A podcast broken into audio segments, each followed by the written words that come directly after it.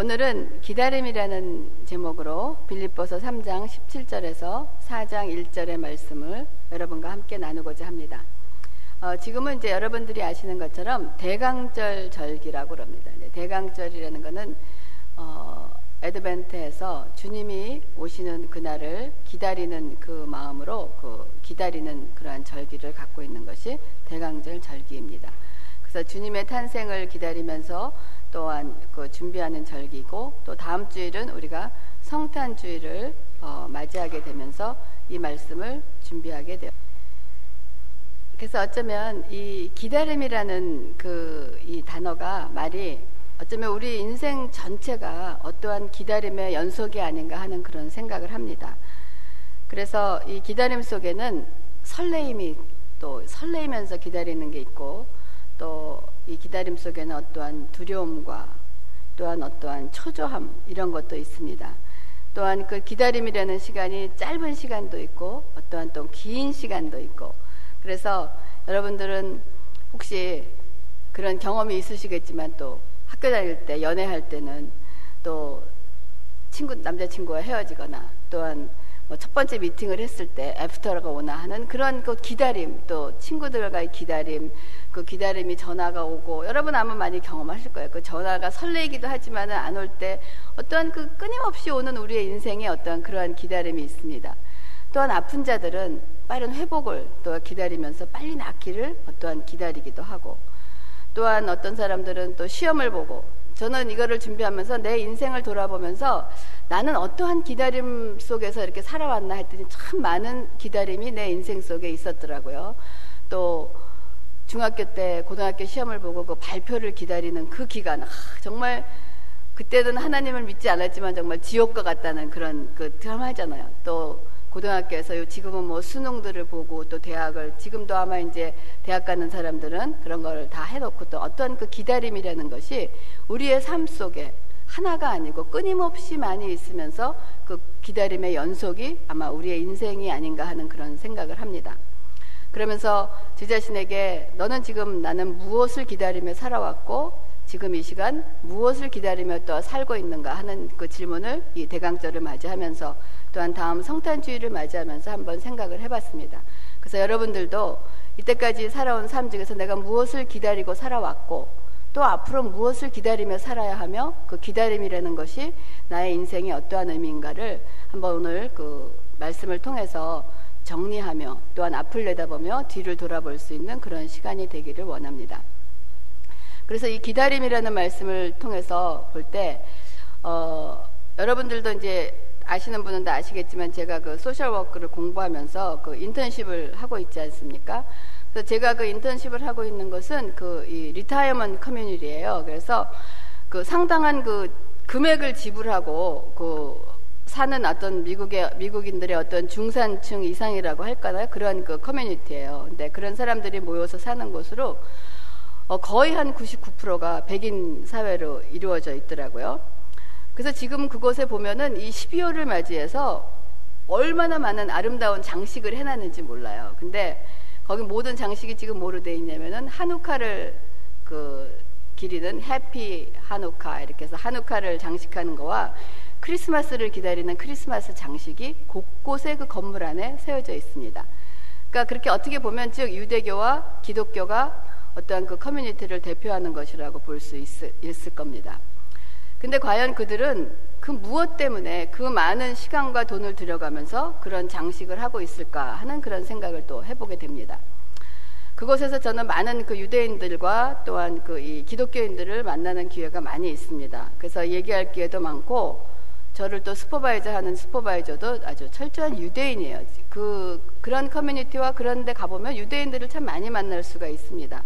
또 제 옆방에는 바로 개신교 그 채플린이 있기도 하고 그래서 기독교와 어, 유대교가 같이 이렇게 방에 들어가려면 한쪽에는 촛불 아홉 개 달린 한옥화 촛불이 붙여 있고 한쪽에는 예수님 탄생하시는 그 이그 말구요 이런 그 조각이 또 있기도 하고 막 그런 속에 있기도 합니다.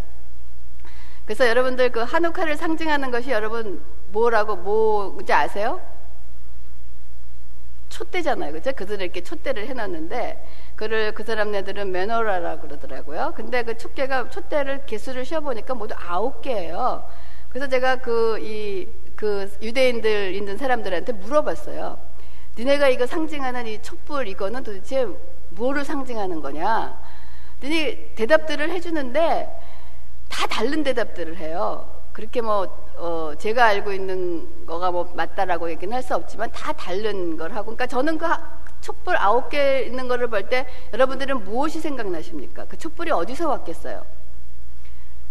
모세 성막에서 하나님이 우리에게 주신 금초대 일곱 개, 요한계시록에 나오는 일곱 금초대 사이를 다니시는 그 촛불의 촛대의 상징은 일곱 금초대와 일곱 개를 주신 그 금초대를 주신 하나님의 어떠한 우리에게 약속하신 생명의 말씀과 그것이 연결되는 건데 난 쟤는 굉장히 궁금했어요. 왜 그 촛대 일곱 개가 아홉 개를 변했는가 하는 그런 궁금증이 생기더라고요.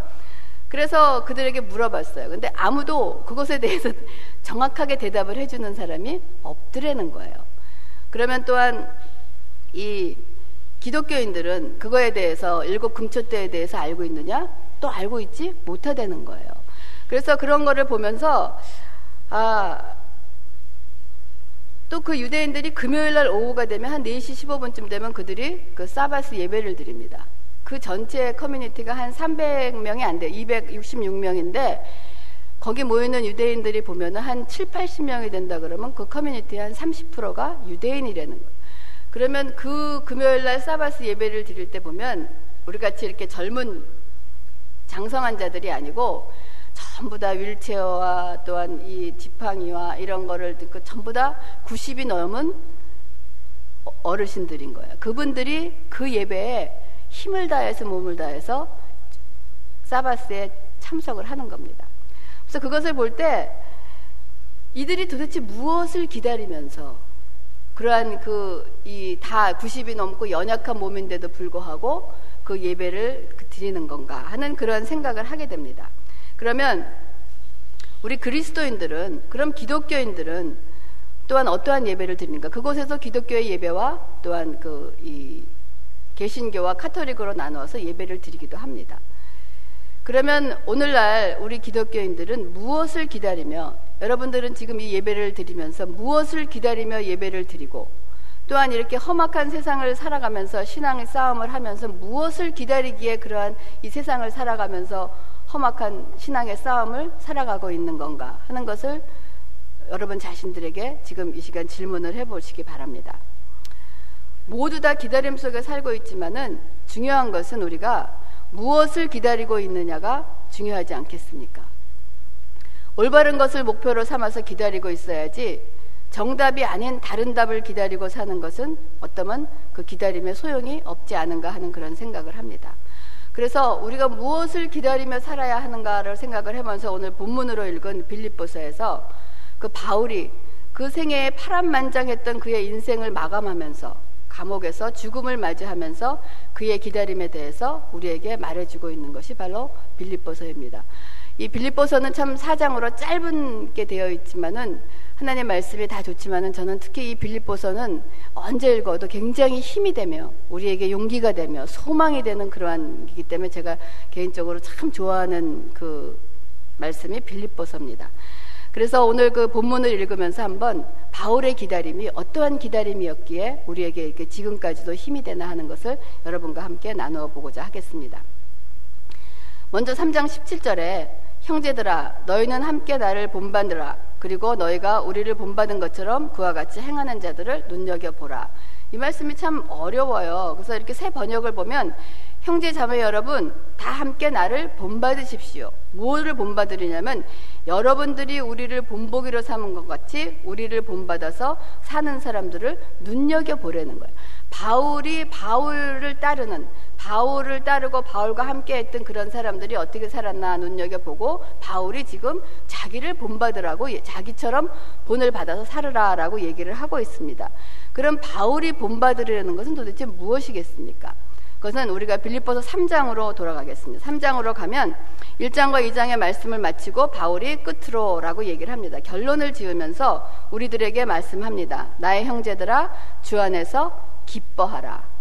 너희 같이 너희에게 같은 말을 쓰는 것이 내게는 수고로움이 없고 너희에게는 안전하리니라고 하면서 우리에게 기뻐하라라고 우리에게 부탁을 하고 있습니다.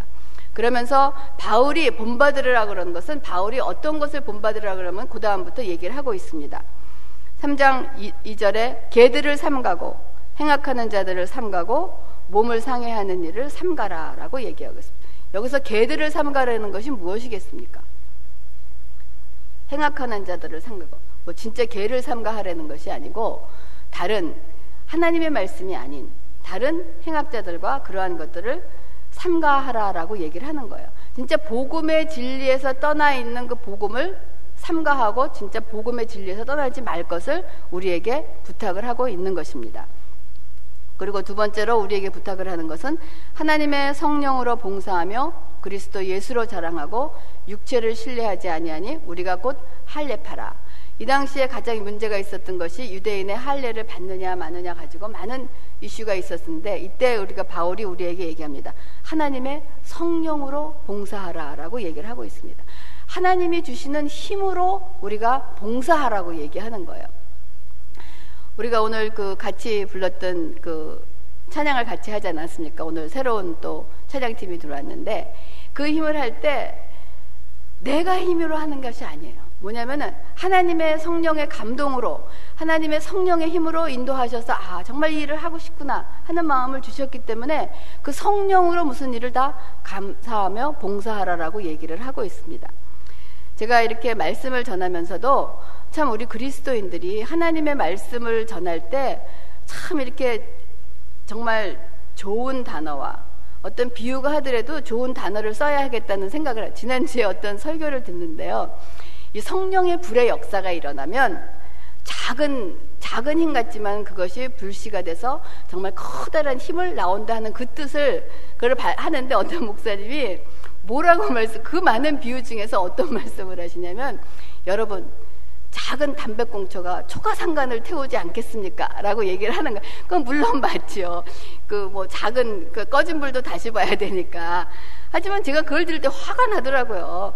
그 많은 좋은 비유 중에 성령의 역사를 어떻게 담배꽁초에 비유하면서 그것이 온 초가 상간을 다 태우는 거를 할 때 정말 뭐 그 목사님의 그 진리는 알겠지만 아유 좀 화가 나더라고요. 그러니까 우리가 참그 하나님의 것을 그 담배꽁초에 비유한 게 저는 화가 나더라고요. 그래서 그것처럼 참 우리가 좋은 의미로 쓰지만은 참 좋은 말과 정말 아름다운 말을 써야 되겠다 하는 그런 생각을 했던 적이 있습니다. 그것처럼 우리가 하나님의 힘으로 성령으로 봉사해서 그리스도 예수를 자랑하는 그런 내 육체를 신뢰하지 않는가 나를 믿지 않는다는 것을 얘기를 하고 있는 거예요. 그래서 육체를 신뢰한다는 말은 자신을 믿고 자신을 자랑하고 살지 말라는 말씀입니다. 그래서 바울이 자기 얘기하는 거예요. 만약에 내 자랑이 있으면 나도 나도 자랑할 만한 것이 이만큼은 있다라고 얘기하는 것이 바로 3장 5절에서부터 9절의 말씀을 그 바울이 얘기를 합니다.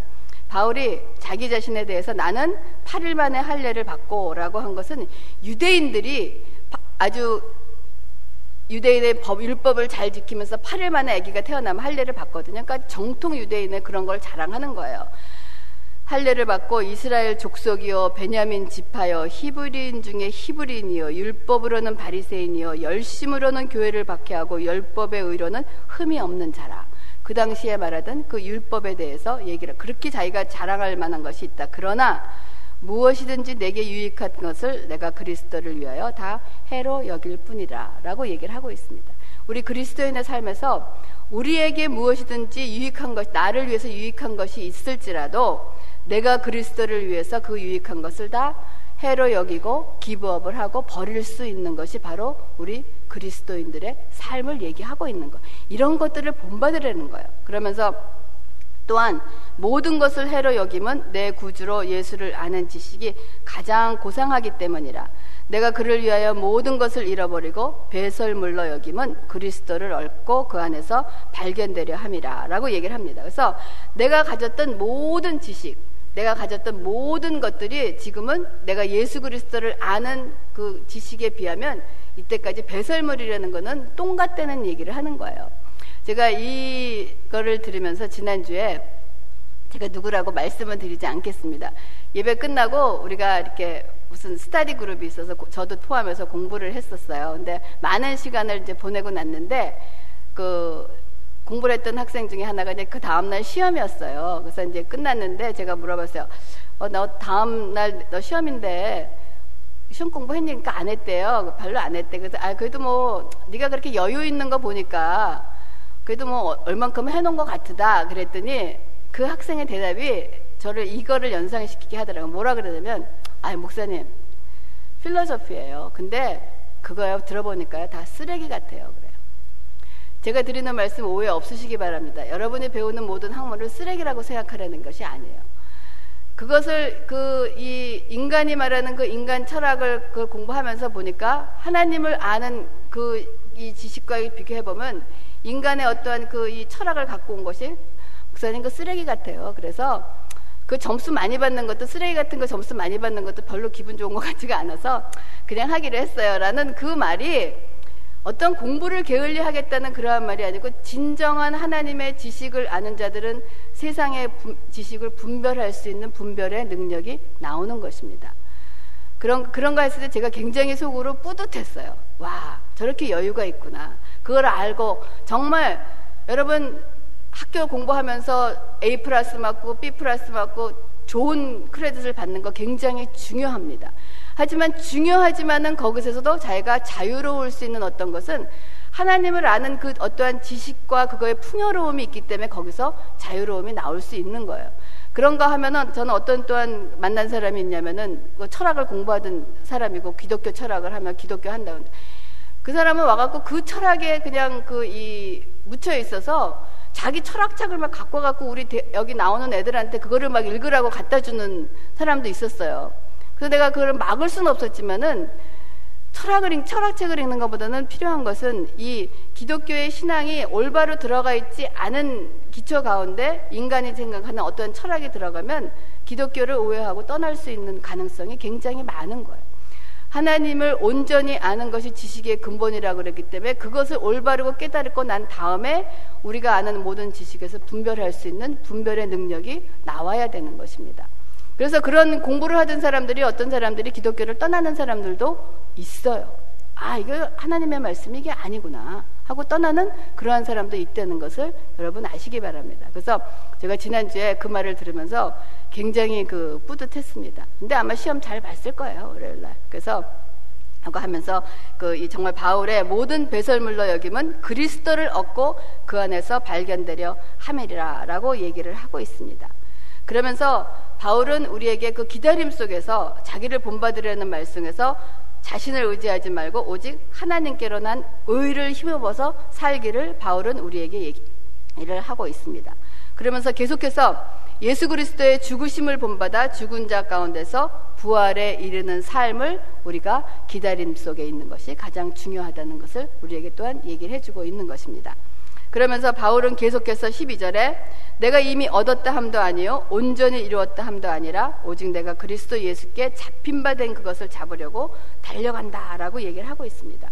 우리의 이 기다림 속에서 이어지는 이 삶 가운데서 그리스도께 잡힌 바가 돼서 그리스도께 잡힌 바가 돼서 우리가 그것을 잡으려고 달려가는 삶이 우리의 기다림 속에 있는 삶인 것입니다. 그러면서 14절에 표대를 향하여 그리스도 예수 안에서 하나님이 위에서 부르신 부름의 상을 위하여 내가 달려가는 삶을 바울은 우리에게 하기를 원하고 있는 것입니다. 그래서 오늘 본문 3장 17절에 이것을 본받으라라고 바울은 우리에게 얘기를 하고 있습니다. 그리고 이러한 삶을 따라 사는 사람들과 함께 하며 이러한 삶 속에서 삶을 따라 사람들을 눈여겨 볼 것을 그 바울은 우리에게 부탁을 하고 있습니다. 그러면서 3장 18절에 왜냐하면 왜냐하면 3장 18절에 여러 사람이 그리스도의 십자가의 원수로 행하고 있다고 바울은 울면서 말하고 있습니다. 이때까지 1절부터 우리가 이러한 삶을 살라고 우리에게 부탁을 하면서 왜 우리에게 너희는 나를 본받으며 나와 같은 것을 행하는 자들과 함께 하는 자들을 본받으면서 그들의 삶을 어떻게 사는 것을 주의 깊게 보라라고 얘기를 하는 거. 왜?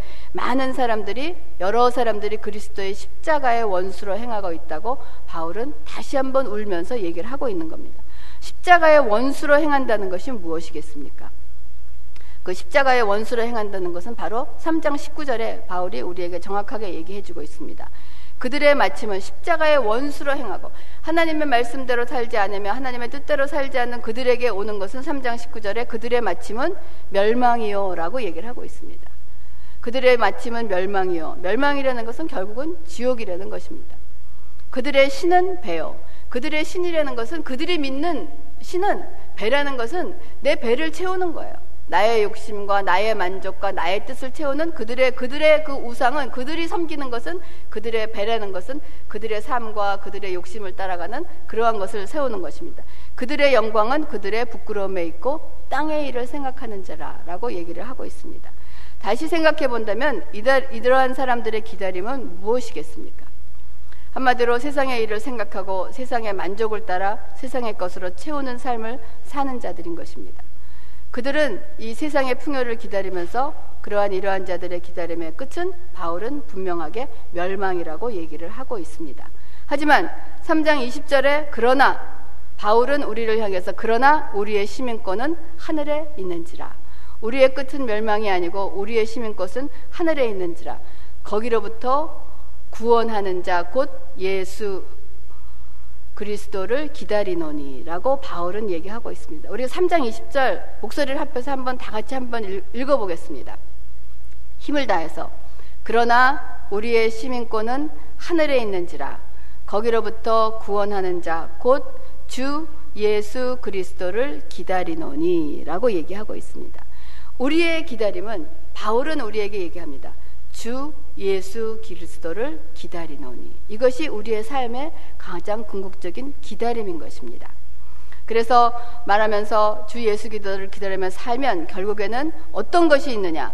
3장 19, 21절에 그는 만물을 자기에게 복종하게 하실 수 있는 자의 역사로 우리의 낮은 몸을 자기의 영광의 몸의 형체와 같이 변하게 하시리니 이것이 우리에게 주시는 궁극적인 기다림의 변하며 우리를 영광된 몸으로 우리의 이 낮은 몸을 영광된 몸으로 바꾸어지는 그 순간을 기다리는 것이 바울의 기다림이었던 것입니다. 그러면서 사장 1절에 그러므로 그러니까 그러므로 그러니까 우리가 예수 그리스도를 기다리고 이 기다림 속의 삶으로 나의 사랑하고 사모하는 형제들 나의 기쁨이요 면류관에 사랑하는 자들아 이같이 주 안에 서라라고 얘기하고 있어요. 우리가 그 기다림 속에서 많은 기다림 속에서 어떻게 되냐 주 안에 서서 그를 기다리라고 얘기를 하고 있습니다. 지금 여러분은 여러분의 지금 마음속에 기다려지는 것이 무엇이 있습니까? 우리의 삶 속에서 이어지는 모든 기다림은 매우 중요합니다. 짧은 시간으로 기다리는 것도 있고 장기적으로 기다리는 것도 있고 아직도 기다리고 있는데 그 기다림에 끝이 없는 것도 있고 또 끝난 것도 있습니다. 지금 이렇게 학기가 끝나갈 때 하나하나 그 시험을 기다리면서 아 이것이 좀 빨리 끝났으면 내일 있는 마지막 파알리 날이 정말 빨리 끝났으면 하는 그러한 그 기다림도 있습니다. 또 이거 끝나면 잠깐 또 부모 형제를 방문하면서 가는 어떠한 그 부모를 만나는 그러한 기다림도 있습니다. 또한 우리의 어려운 사업이 좀 내일이면 좀 나아져야지 나아지기를 기다리는 그러한 그러한 기다림도 있습니다. 또한 우리의 자녀가 있으면 자녀가 정말 결혼할 나이가 됐기 때문에 우리도 우리가 배우자들을 정말 좋은 신랑감, 좋은 색식감이 나오기를 또한 우리에게 기다리는 것도 있습니다. 또한 대학에 진학을 준비하는 자들은 또한 입학 소식을 기다리기도 합니다. 또한 대학을 졸업하고 나면 이제 한 학기 남으면서 다음에 또한 취직을 해야 되는데 어떠한 그런 것이 있을까 하는 어떠한 그러한 많은 종류의 그러한 기다림이 있습니다. 이러한 모든 기다림은 우리의 삶 속에서 굉장히 중요합니다. 그러나 우리의 시민권은 이 땅에 있는 것이 아니고 하늘에 있는 자라 거기로부터 구원하는 자 곧 주 예수 그리스도를 기다리노니 하는 그 기다림이 없는 그것이 기초로 되어 있지 않는 모든 기다림은 어쩌면 굉장히 어쩌면이 아니고 확실히 헛되고 헛된 것인 줄 믿습니다. 그래서 여러분들의 그 삶 가운데서 이루어지는 그 기다림 가운데서 열망하는 것이 어떠한 기다림, 예수 그리스도에 대한 기다림이 우리 마음속에 열망하는, 열망하게 다른 어떠한 기다림보다도 가장 유효한 것이 예수 그리스도에 대한 기다림이 여러분이 있어야 되는 것입니다. 우리가 다음 주에 크리스마스를 맞이하면서 여러분 무엇을 기다리고 계십니까? 저는 그 오늘 불렀던 그 이 주님 다시 오실 때까지 아마 이거 누가 썼는지 모르지만 아마 이 찬송을 이 빌립보서를 이거 보고 그걸 쓴 게 아닌가 하는 그런 생각을 합니다. 저는 나는 노래를 잘하는 분들은 이때 찬송을 한번 착 하는데 저는 하지 않겠습니다. 이게 분위기가 깨질 것 같아 갖고. 왜냐하면 나, 나의 가는 이 길, 나는 주님 다시 오실 때까지 나는 이 길을 가리라. 우리가 그 기다림 속에서 좁은 문, 좁은 길, 나의 십자가 지고, 나의 가는 이 길, 제가 제일 좋아하는 부분이 여기, 나의 가는 이 길 끝에서, 이것이 나의 기다림입니다. 이 길 끝에서 나는 주님을 보리라. 나의 기다림은 내가 인생, 그 길 끝이 아직은 언젠지 모르지만은 그 길을 가고 있, 그 길을 가면서 내길저 끝에서 누가 기다리느냐? 주님이 나를 주님 나는 네 길 끝에서 나는 주님을 보리라. 영광의 내 주님 나를 맞아 주시리. 여러분 그러한 기다림을 상상해 보셨습니까? 우리가 우리가 이 땅의 인생을 살아가면서 우리의 기다림 속에서 기쁜 것도 있고 힘든 것도 있고 모든 것이 다 함께 있습니다. 하지만 그 모든 기다림을 우리가 함께 하며 기, 쁨은 기쁜 대로고 기다림을 맞이하고 어려움은 어려움대로 그 기쁨을 맞이할 수 있는 그 힘의 원천은 어디에서 오느냐?